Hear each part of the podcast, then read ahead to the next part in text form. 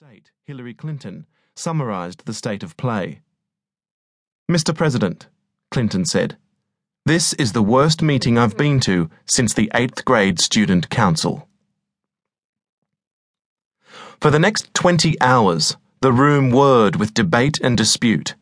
Negotiations continued through the day, sometimes in the room, sometimes spilling out into the corridor, and at one point in the Chinese Premier's hotel on the other side of town rich countries offered more financial support and greater flexibility for poor countries.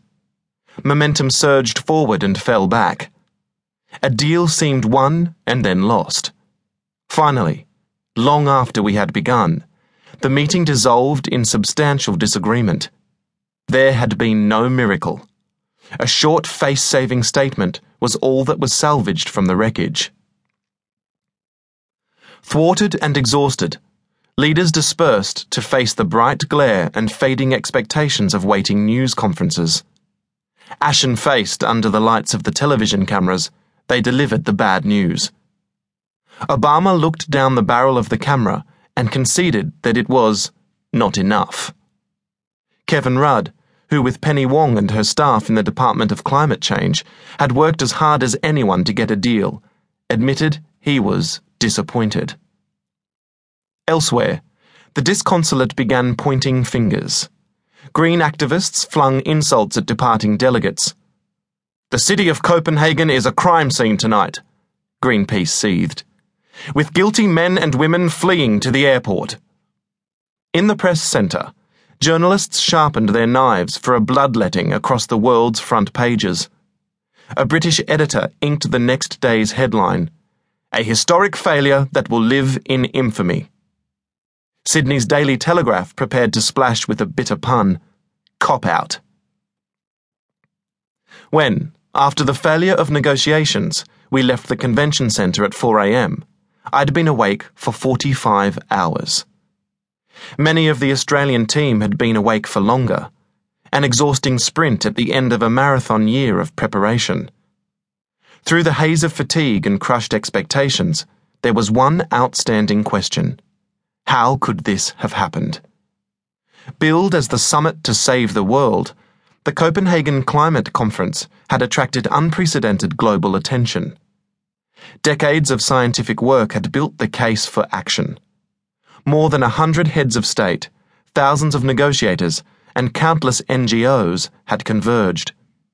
How, with the best of intentions, with the world watching, could something so important go so wrong? There was no shortage of answers, but few of them were satisfying. Many Western commentators immediately accused their political leaders of venality and sabotage. One British journalist reported that a deal was systematically vetoed by the governments of North America and Europe. The environmental campaigner, George Monbiot, blamed American oil companies. This failure is the result of a systematic campaign of sabotage by certain states, driven and promoted by the energy industries. Much of this didn't ring true to me, because as far as I could tell, Western leaders were pushing hardest to get a deal. At one point, an obviously frustrated Angela Merkel had demanded, Why can't we even mention our own targets? When poor countries rejected her attempt to record strong commitments that would have applied only to rich countries. Every Western leader in that room was seeking to strengthen the deal, not weaken it. Others blamed China. Ed Miliband, then Britain's climate secretary, claimed that tougher emissions reductions were vetoed by China despite the support of a coalition of developed and the vast majority of developing countries. Again, this didn't feel like the full story. No single country was powerful enough to veto the deal without support from a wider constituency. Even the United Nations came in for criticism for its organization of the official meetings.